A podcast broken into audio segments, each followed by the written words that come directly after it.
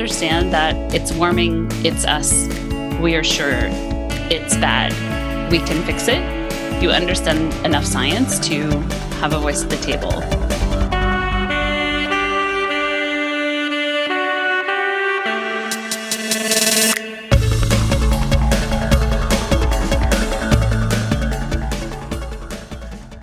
Welcome to The Net Zero Life, a podcast for climate focused individuals looking to learn the lessons, ideas, and philosophies from leaders working in climate.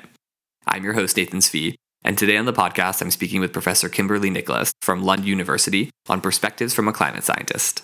We're three and a half seasons into the Net Zero Life, and I'm incredibly excited to welcome our first climate scientist on the pod.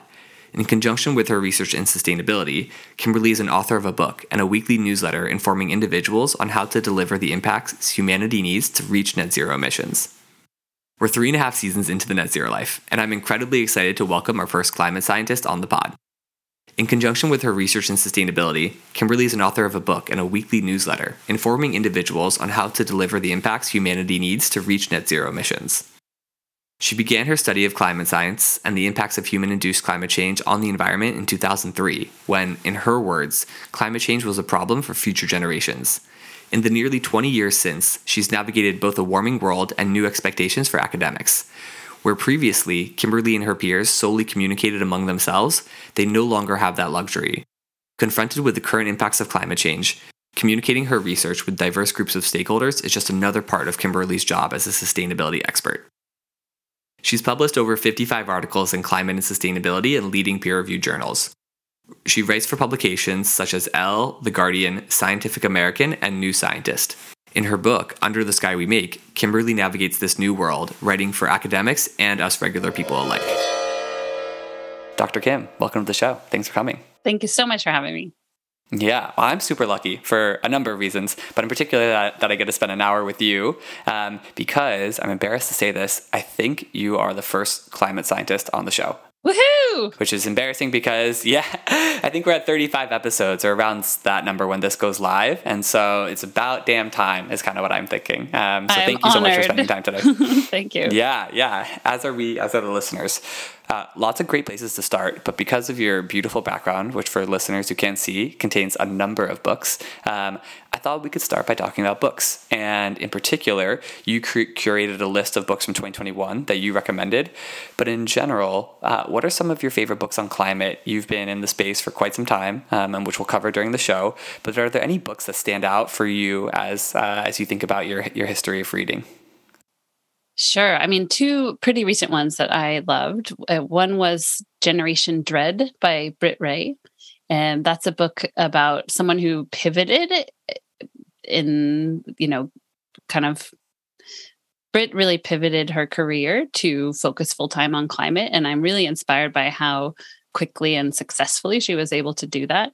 And I think she's now working on uh, basically how to stay sane in the climate and wider ecological crisis. So she focuses a lot on the mental health aspects, which is so important and opens so many doors for really critical conversations. And I think her book is really beautifully written and from a first person perspective of her own struggles with overwhelming and really debilitating climate anxiety and how she's basically managed to cope with that and find ways of harnessing that as a propelling her towards her purpose and working for climate. So I think that's a really excellent and very timely and, and helpful read. And then did you say that there's two books? Well, another one that jumped to mind is a book of climate fiction. I'm a big fan of Kim Stanley Robinson. Um, I've read a number of his books. Uh, a recent one was New York 2140. And, um, or actually, that's true. But I think even that was one of my favorite climate fiction books, and I have it on my shelf behind me here. But even more recent and more compelling than that, I would say, was um, uh, oh my gosh, what is his latest book called? Now I'm totally blanking on it. The Ministry for the yeah, Future. Yeah, thank you. No. this book I'm recommending, yeah, whose title I can't even remember. yes, thank you. The Ministry for the Future by Kim Stanley Robinson. That is a tough. Um, I mean, there needs book. There needs to be like a trigger warning for the first chapter. It's not good bedtime reading. Um, but I thought it was so interesting and engaging and just opened up a lot of doors. I mean, unlike a lot of climate fiction, it the premise is that it basically starts essentially from today and envisions a path forward, which is not utopian, but it's also not dystopian. And you know, spoiler alert, we end up fixing climate change. Humans end up stabilizing the climate. And there are losses, but there are also big wins and unexpected alliances. And I think it's really interesting and, and empowering to be able to envision that world and one pathway to get there as a way of opening up our thinking and our doing to actually start following a pathway that gets us there. Yeah, which is a great pivot. Your book kind of does something similar. So you're, you're the author of Under the Sky We Make, which everyone should go read. But your book does something similar. We kind of start on here's the here's the picture of where we are today. Um, part one, part two is like it's okay to have bad, bad feelings, but part three is how we fix it. Um, and let me know if I mischaracterized that at any point. I obviously did not write the book. You did. Um, but and, and then I think you you also mentioned climate anxiety and and Britt as well. And so there there's Uh, on the one hand, I think for the listener, there's this perspective of, oh man, we're kind of screwed. On the other hand, it's kind of this like beautiful narrative on, um, or potential narrative of like humanity identified the largest possible problem that affects the most people in the entire world, and we like really should have fixed it a long time ago. But here we have an opportunity to fix it, and then the like the story may might end, hopefully ends that we do fix it. So as you think about your own, um, like as you go through day to day, and how do you manage, and where do you fall in terms of like we're royally screwed to like we're totally going to fix this, and everything in between. You know, well, thank you. First, I'll say I think that's a perfect characterization of the book, so I fully stand behind it. Um, I actually don't spend much time thinking about those outcomes, I have to say. I think I spent more time earlier. But one thing I am learning is that I work better if I focus on the work that needs to be done and align that with what needs to happen in the long term and what works for me personally and what aligns with my values.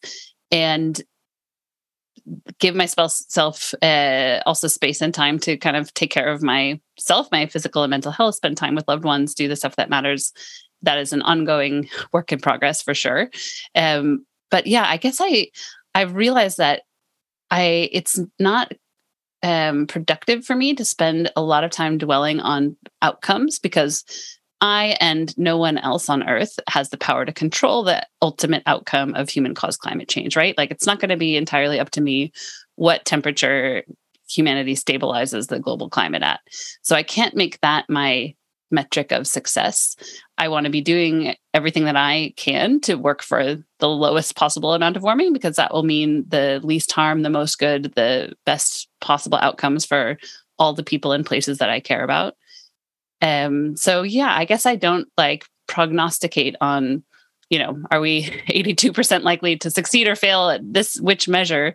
Um, it doesn't really matter because I want to do the work anyway, and I need the work needs to be done anyway.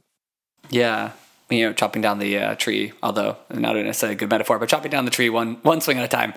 We've talked a little bit about how you move the world closer to net zero, and I think we'll we'll circle back there later in terms of both through your science work and your book and why you chose to write a book. But let's go back in time a little bit, 2000, early 2000s. You are pursuing a PhD at Stanford um, in environmental science or climate science. You tell me what it was called at that point. What is the general feelings around um, climate change and understanding of climate change at that time? How, like, the what's the broader populations or the public consensus about it? It's obviously a different narrative 20 years later. Al Gore's An Inconvenient Truth comes out in 2006, so you're predating that um, yeah, tell the listeners a little about what's kind of going on and, and what it's like for you to be studying climate change in the early 2000s in California. Yeah, I mean, that was a long time ago. And I think um, it definitely felt more distant than it does now. I mean, it felt like something that was going to happen in the future to other people. And I don't think I really realized I'm also going to be a part of that future and it is going to happen to me. And I, of course, have a lot of privilege that insulates me from some of the worst effects, but I've also experienced a lot of climate loss personally. Of, I mean, the most uh, close to heart is my family's experience in the wildfires of California, which have been made about twice as big and um, longer lasting by human caused climate change. So my parents and then my sister and her family were evacuated in 2017.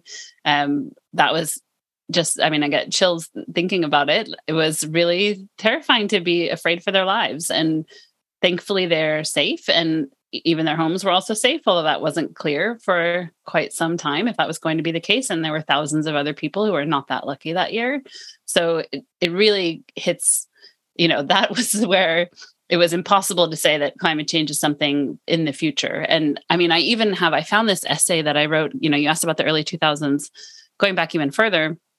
I think it was 1991. So I was in like seventh grade. There was I didn't have access to the internet, or there basically was no internet.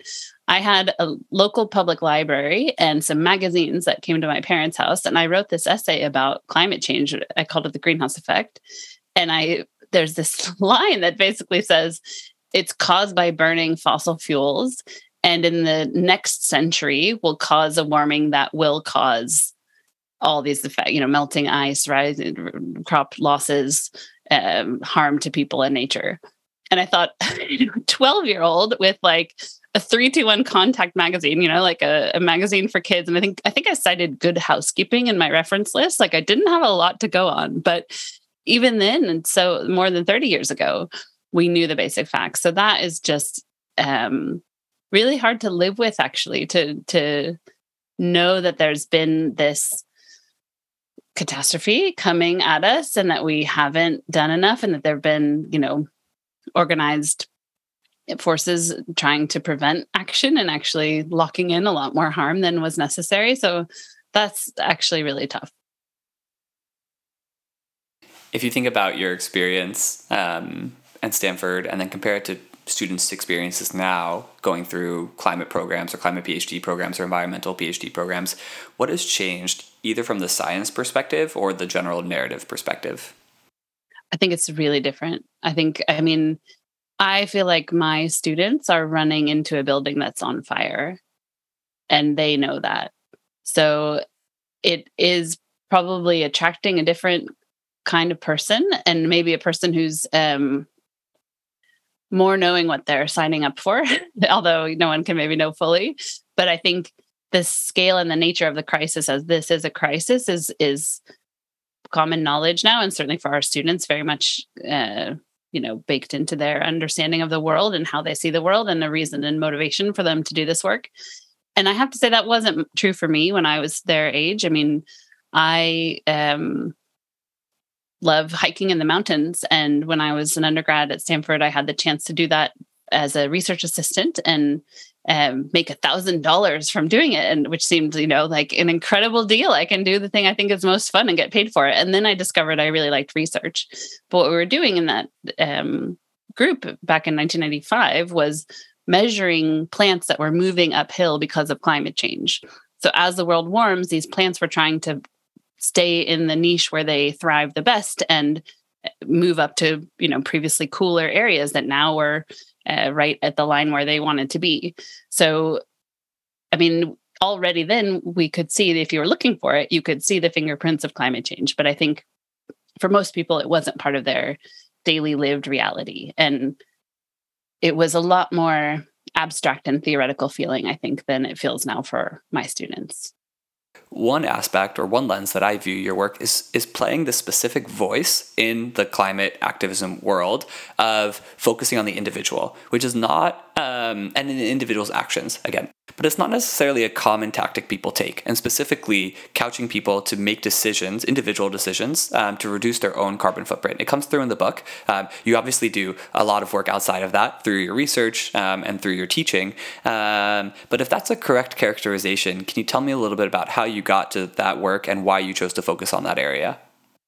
Sure. I think it's um, partly correct. So I do focus a lot on the individual level, especially for high income individuals who live in countries like the US and Sweden, where I am from and, and now live respectively, who have caused a lot of the emissions and who have a lot of the tools and power at our disposal to actually make this fast and fair transition to a fossil free world happen.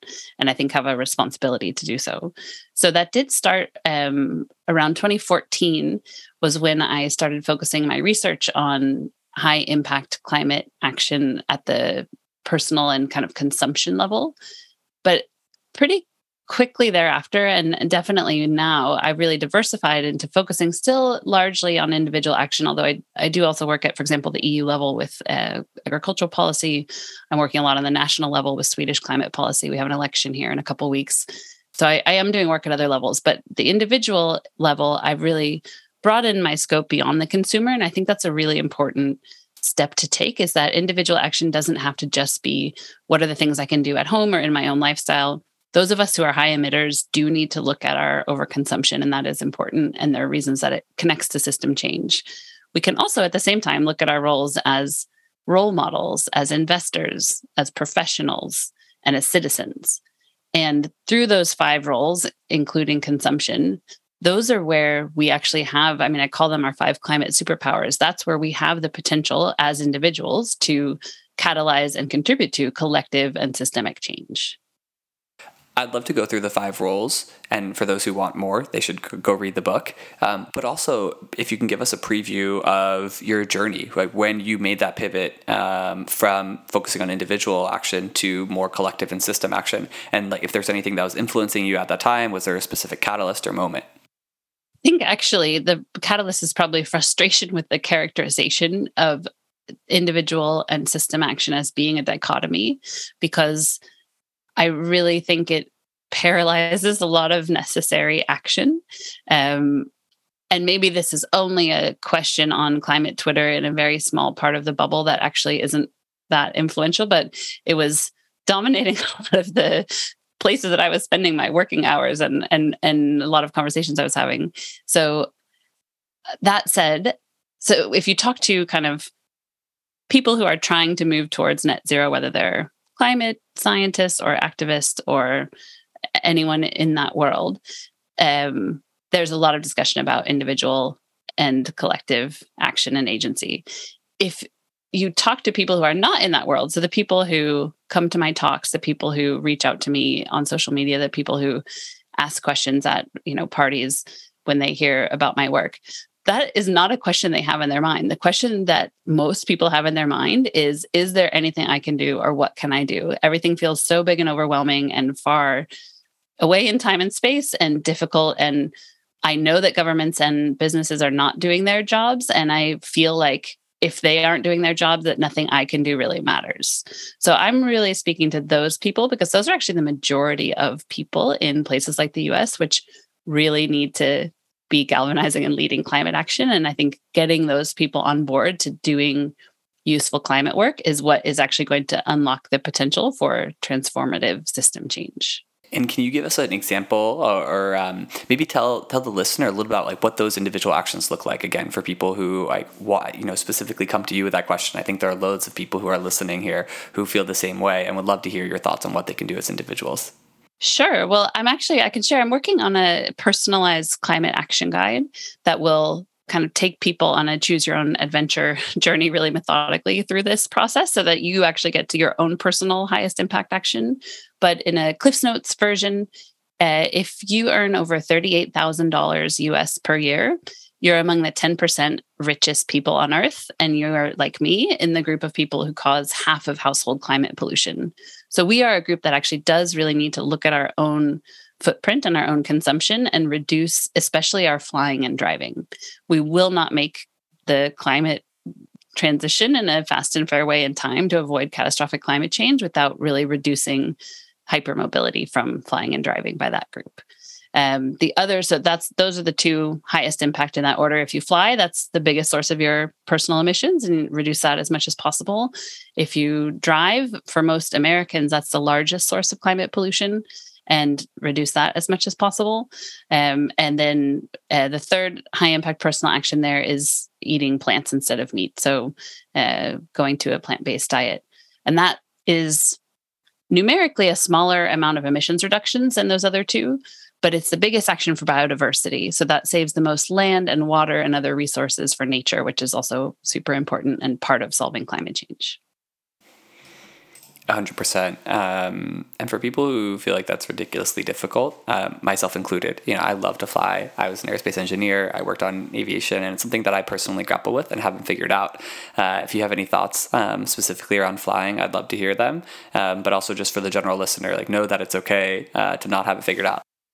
Yeah, well, I mean, research shows that you're not alone, that most people find, uh, most people who fly, which already it's important to realize are a really small global minority. So most people on Earth have never been on a plane. I think there's circles of which I'm certainly a part where it's really normalized and taken for granted and seen as a default. But that is actually globally unusual. but I was certainly in that group where in 2010, I took 15 round trip flights. So that puts me in this group of 1% of the world's population who take half of the flights on Earth. And there are a lot of injustices around climate change, but the general principle is often it's the people who've caused the most emissions who suffer the least and or you know are not the first line of impact.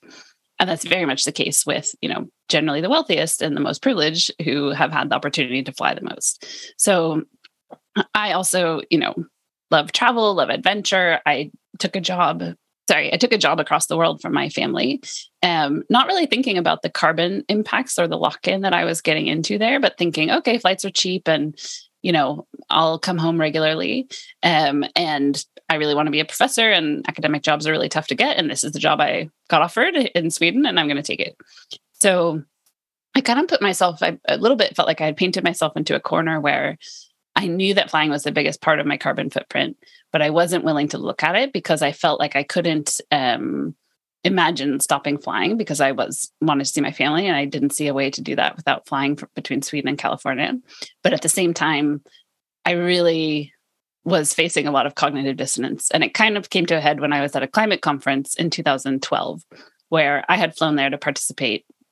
My friend Charlie had taken the train. He lived about an equal distance away.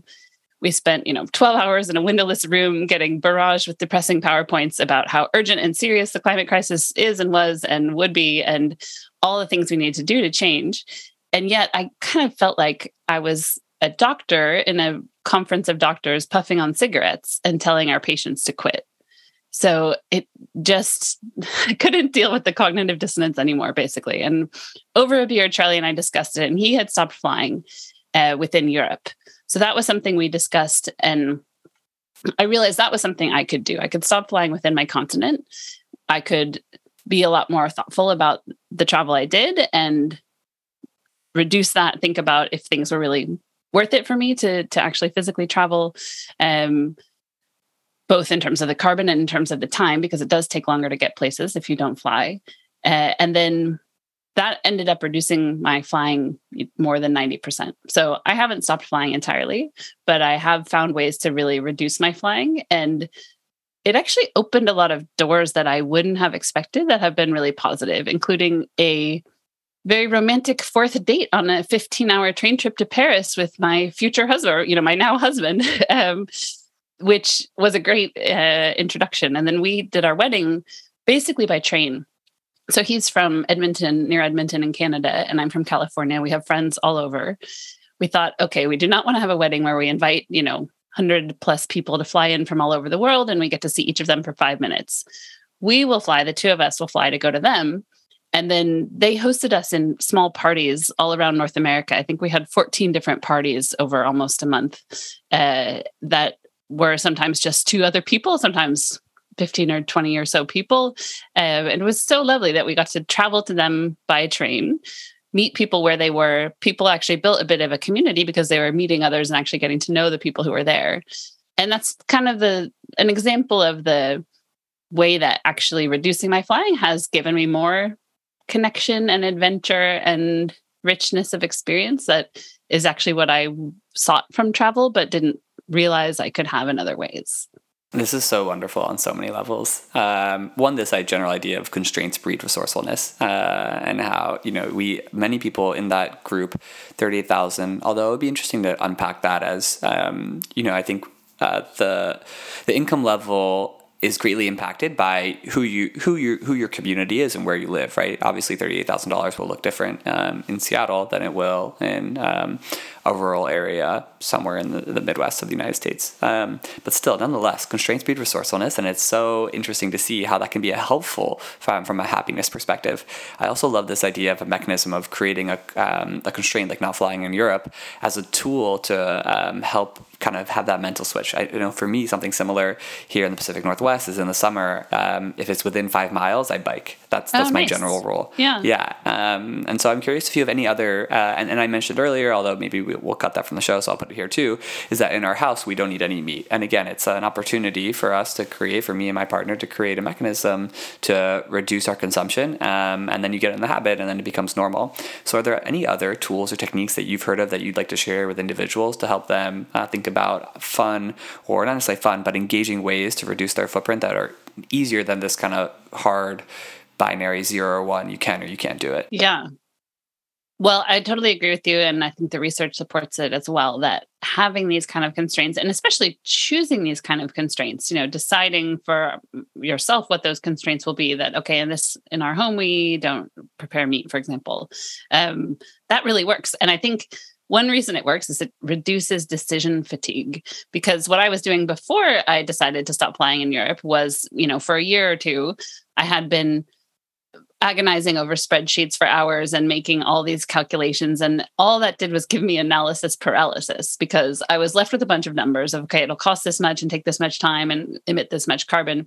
Is that worth it or not? I don't know.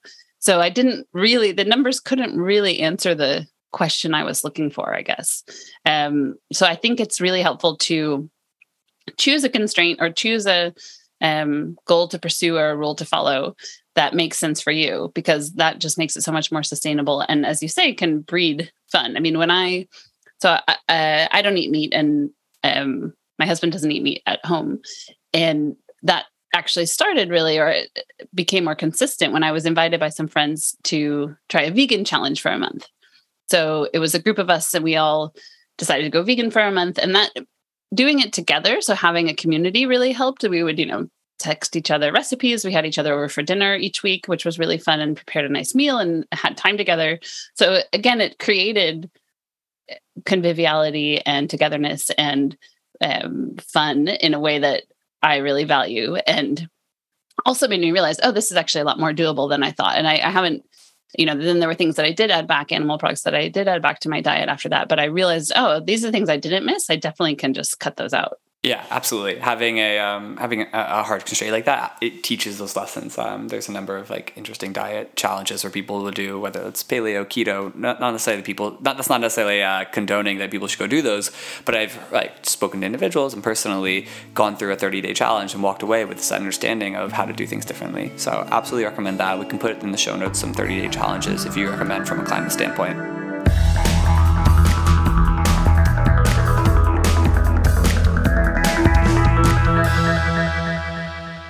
One of the aspects you touch on in the book is the role of scientists and how it's changed or hasn't changed um, from the general purview. So, um, and again, I'm, let me know. I'm going to paraphrase, so let me know if I mischaracterize. But there's this general history of scientists playing neutral third party. We write scientific papers, we out, we outline the facts, we produce a result. The result goes in a journal, and then we hand that to policymakers or companies or other NGOs to then do what they will. Um, that, that has changed both for you personally and scientists more generally, of scientists writing letters to government saying, we are concerned about climate change or we are concerned about the science and stuff like that. So I'm curious to hear from your perspective, what was that like for you being in the environment, which, um, or the atmosphere of people who are kind of siloed to do one specific job? And now, as that, um, if, it, if it's the case, as that lens is shifted, how, how do you feel like it's blossomed for, for you as a scientist and you to give you a platform to share both your science and your perspective? Perspective and your narrative um, along with that silence, uh, along with that science in terms of moving the world closer to net zero? Well, it feels like a huge growth opportunity for me because it really doesn't feel like the job I signed up for, nor the one I was really trained for. So I'm doing my best to rise to the challenge and try to be useful in the ways that I see the world needs, basically. Like, okay, I have these skills now. How can I try to use them in the climate crisis. And I guess, I mean, that's there's definitely um, many scientists are wrestling with this right now, but I think many people in general are wrestling with this right now, right? Like, okay, I'm trained as a lawyer or a teacher or, you know, whatever my profession is. That gives me a set of skills and credibility in an area and a community and, you know, certain um, abilities how can i use those in a way that's useful? So that comes back to this professional role as one of the five climate superpowers. And i guess i mean one thing i realized at a science communication workshop that i had the chance to go to in 2017 which was really pivotal for me i think in getting me more uh, comfortable in trying to break down this wall and and share more personal stories and make more prescriptive advice of you know here's what the science says you should be doing world.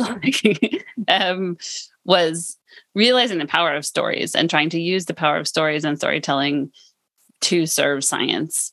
And i do think things are changing in scientific expectations in general but i think it's also more accepted now that you can be a good scientist you can ask and answer interesting research questions, which is what a scientist does, in a way that is transparent and honest and follows, you know, you're clear about your methods and you let others inspect your work and you share that work with the world.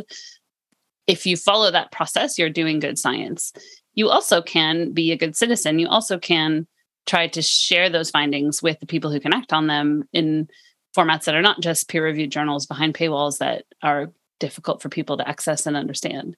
So I think there's a lot of it. It's good because it's a bigger tent than it was. Um, but it also, you know, the institutions certainly have not caught up in terms of encouraging or rewarding um, doing that kind of work. I think there's a big need for it in the world and people recognize that, but universities have certainly not caught up in sort of making that part of the job description of a scientist and making giving us the time to work on it in our working hours.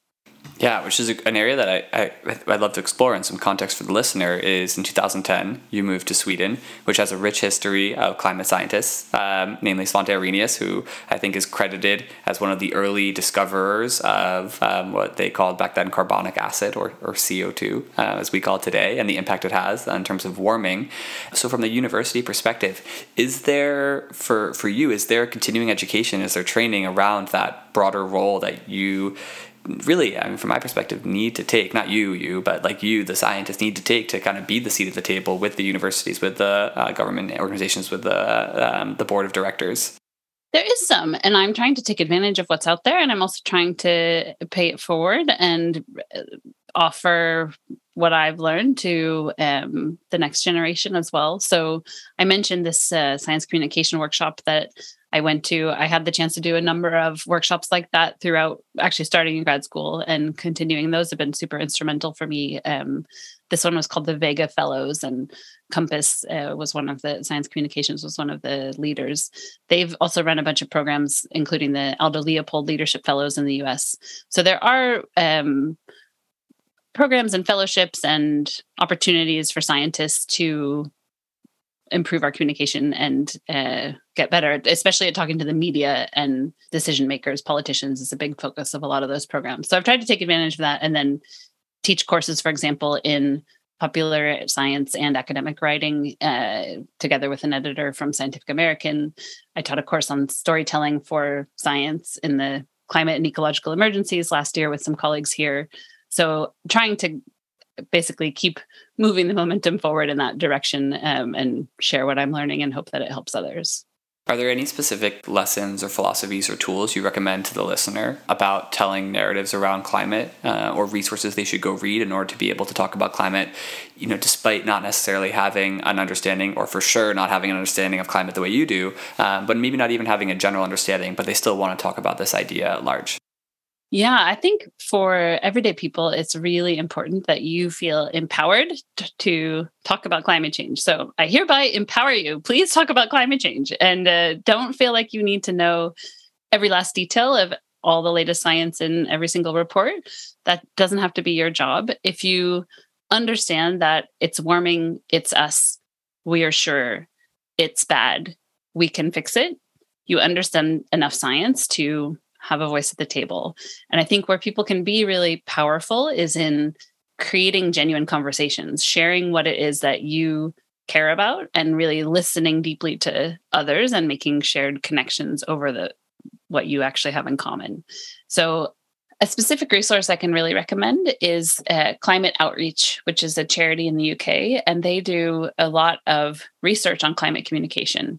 So they have some really effective guides on how to talk about climate change. Um, so really specific about an eight step program, for example.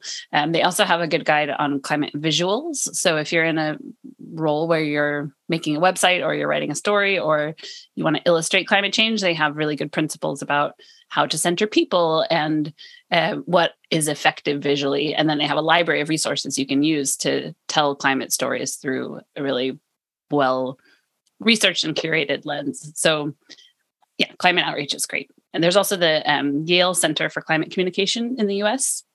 They do a lot of research on the pulse of the public in the US, basically. It's a little bit less on how to have conversations around it. But if you're interested in diving into, you know, who thinks what, um, they're also quite good. But uh, Climate Outreach has more resources, for example, on saying what kind of messages resonate with different groups. Um, so they do segmentation into six or seven groups in the UK, for example, and then talk about, you know, what is this group interested in that is in line with climate action, and how can you talk to um, really conservative or really progressive people about climate change? Because guess what? Different messages are more successful with those groups. How do you think about um, products and services pairing a green offering when they sell at the transaction level. Uh, examples being so Amazon has their climate pledge friendly.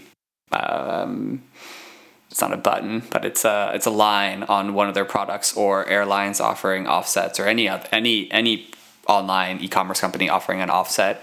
Um, I'm curious from your perspective how you think about that in terms of both like a narrative perspective for people thinking about climate and its its actual impact. Uh, I haven't seen the one from Amazon that you mentioned. I think in general, offsets don't work and they don't work practically. And we have pretty strong evidence on that from the research literature. They also, unfortunately, give people this kind of accounting mentality that justifies fundamentally unsustainable things that actually need to be reduced if we're going to tackle climate change and stop climate change. So, in short, I'm not a fan. Um, what I do instead is take responsibility to reduce my own emissions as much as possible, which we've talked about. You know, flying, driving, and and plant based diet are the big ones. Um, I really like this idea of a future box, which is when you're going to spend money on fossil fuels, let's say you're going to buy a plane ticket or you're going to fill your car with gas, put an equal amount of money aside in a fund that you can do one of two things in. You can donate it to a, a group that's working for climate justice and especially supporting those who are most vulnerable and or you could use it to decarbonize your own emissions. So save up for a heat pump to switch out your gas furnace for for example or if you can't get rid of a car uh, save up for an electric car instead of a gas car. And what that does is that it's not making this kind of uh, moral equivalent about you know it's recognizing every ton of carbon that i emit actually does cause harm and i can't undo that harm. It's not possible to undo that harm in my lifetime because some of that carbon will be in the atmosphere for 10,000 years from now. And that's twice as long as stonehenge or the great pyramids have been around. So i can't offset it. Um, planting trees is great but a lot of the carbon in the atmosphere comes from previous deforestation. So planting trees is basically a way to start making up for deforestation that has already happened. It does not cancel out or offset burning fossil fuels now. We basically have to completely stop burning fossil fuels to stop climate change.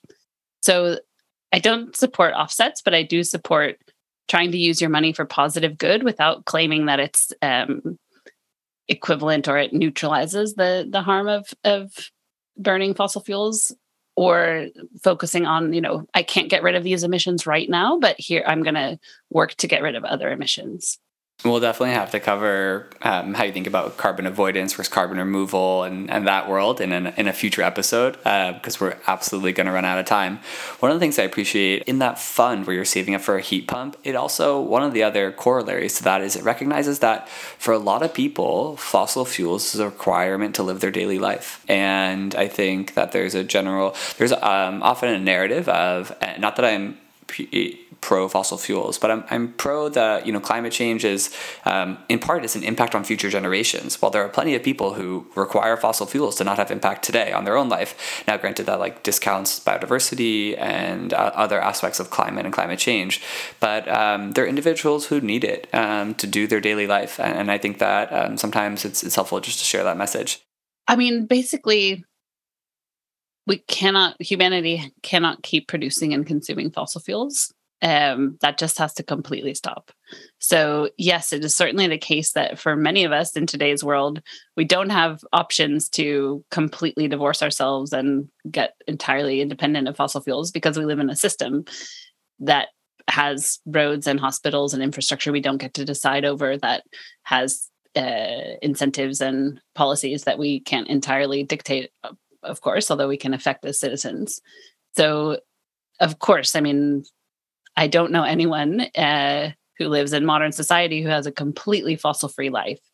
Um, that said, the way we're going to solve that problem and make this fast and fair transition is for those of us with the most resources. So, kind of a quick test is if you're over the average emissions for your country, you have a lot of room to reduce your own emissions. If you're at the average emissions for your country, then system change maybe is the most effective place for you to focus your energy. Um, and certainly, if you're low income and don't have the option to choose something that might be more expensive right now because the playing field is tilted to favor fossil fuels, it's completely unfair to expect you to do so.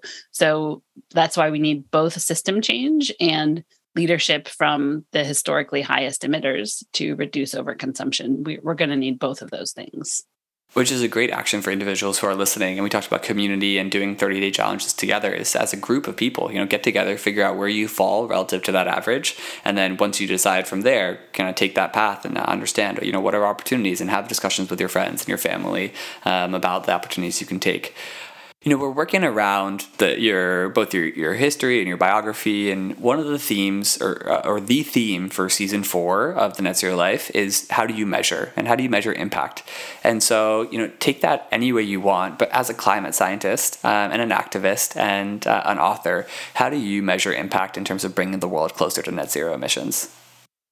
Yeah that's on my mind a lot because ultimately the measure that the climate cares about is greenhouse gas emissions right to stop warming, humans have to completely stop adding carbon to the atmosphere, and other greenhouse gases have to decline a whole heck of a lot. So, the ultimate measure of success for me in terms of how much harm have I prevented, how much good things have I protected, is how much carbon have I kept out of the atmosphere. But that's really hard to measure. I mean, how many tons are saved by you and I having this conversation and the actions that your listeners take thereafter? I will never know.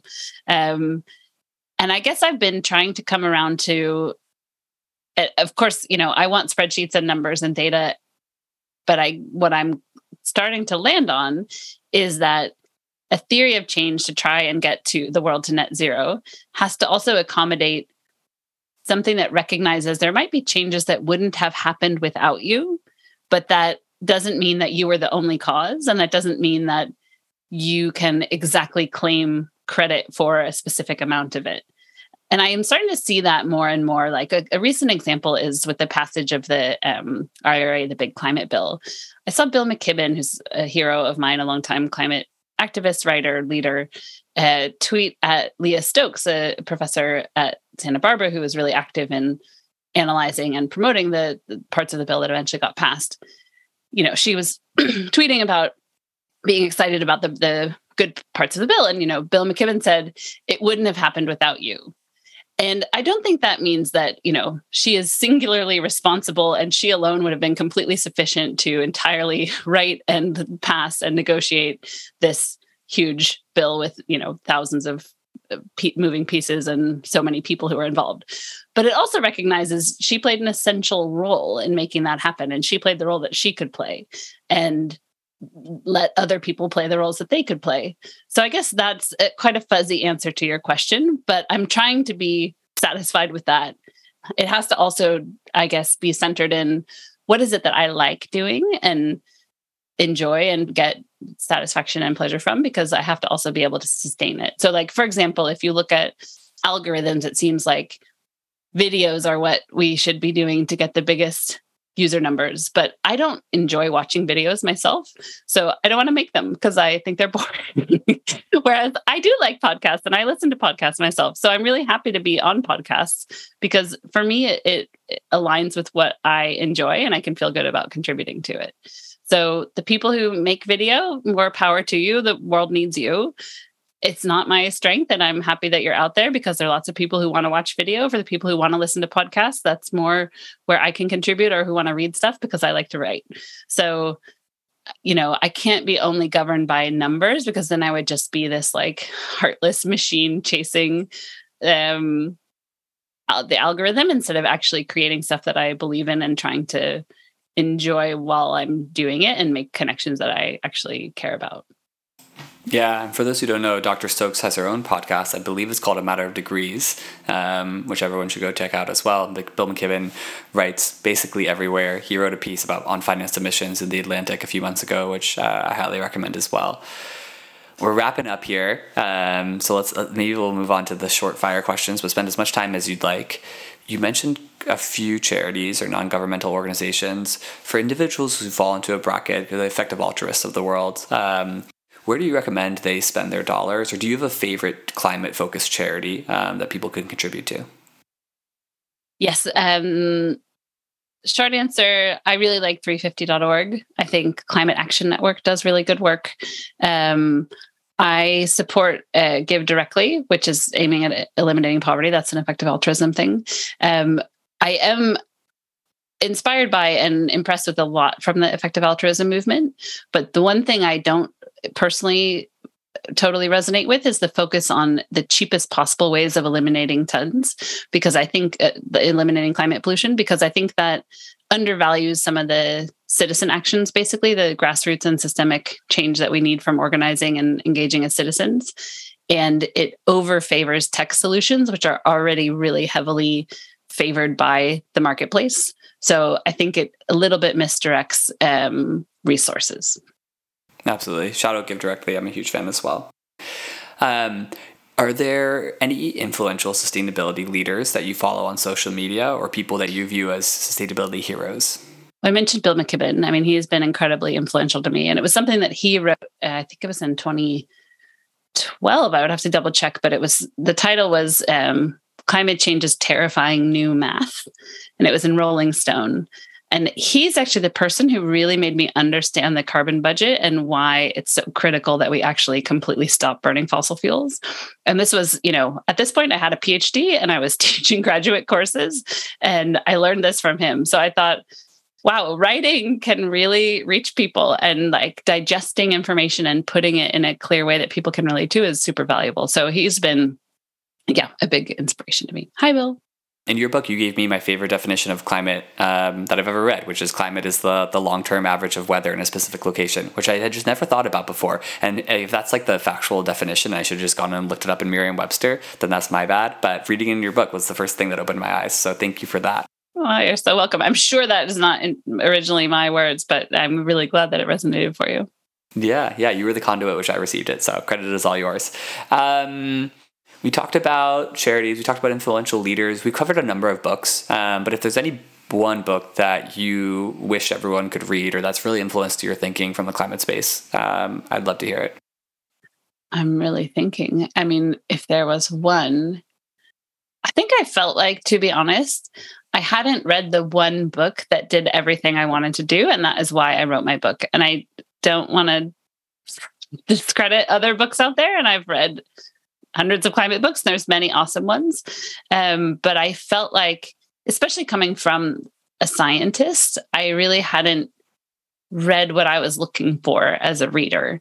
So uh, I guess having this personal storytelling angle that I hope makes it more approachable and digestible, and also having the rigor and the facts and a real focus on evidence and and what works. That was the piece I was trying to contribute. Yeah, well, and here's a plus one. Like everyone who hasn't yet, go read Under the Sky We Make. You can either buy it yourself or you can get it from Libby um, via your local library. And with that, I think one more question, which is if people want to get in touch or follow your work, what's the best way to do that? The best way is to subscribe to my newsletter, which is over on Substack. It's called We Can Fix It on substack.com. And that comes out once a month. Um, it's a about an eight minute read of the latest facts, feelings, and actions to tackle the climate crisis. Um, and there, you'll also find the links to my website, my social media links. Um, so I think that's the best one stop shop. Dr. Kim, thank you so much for coming on the show. It's been such a pleasure. Thank you for having me, Nathan. I really enjoyed it.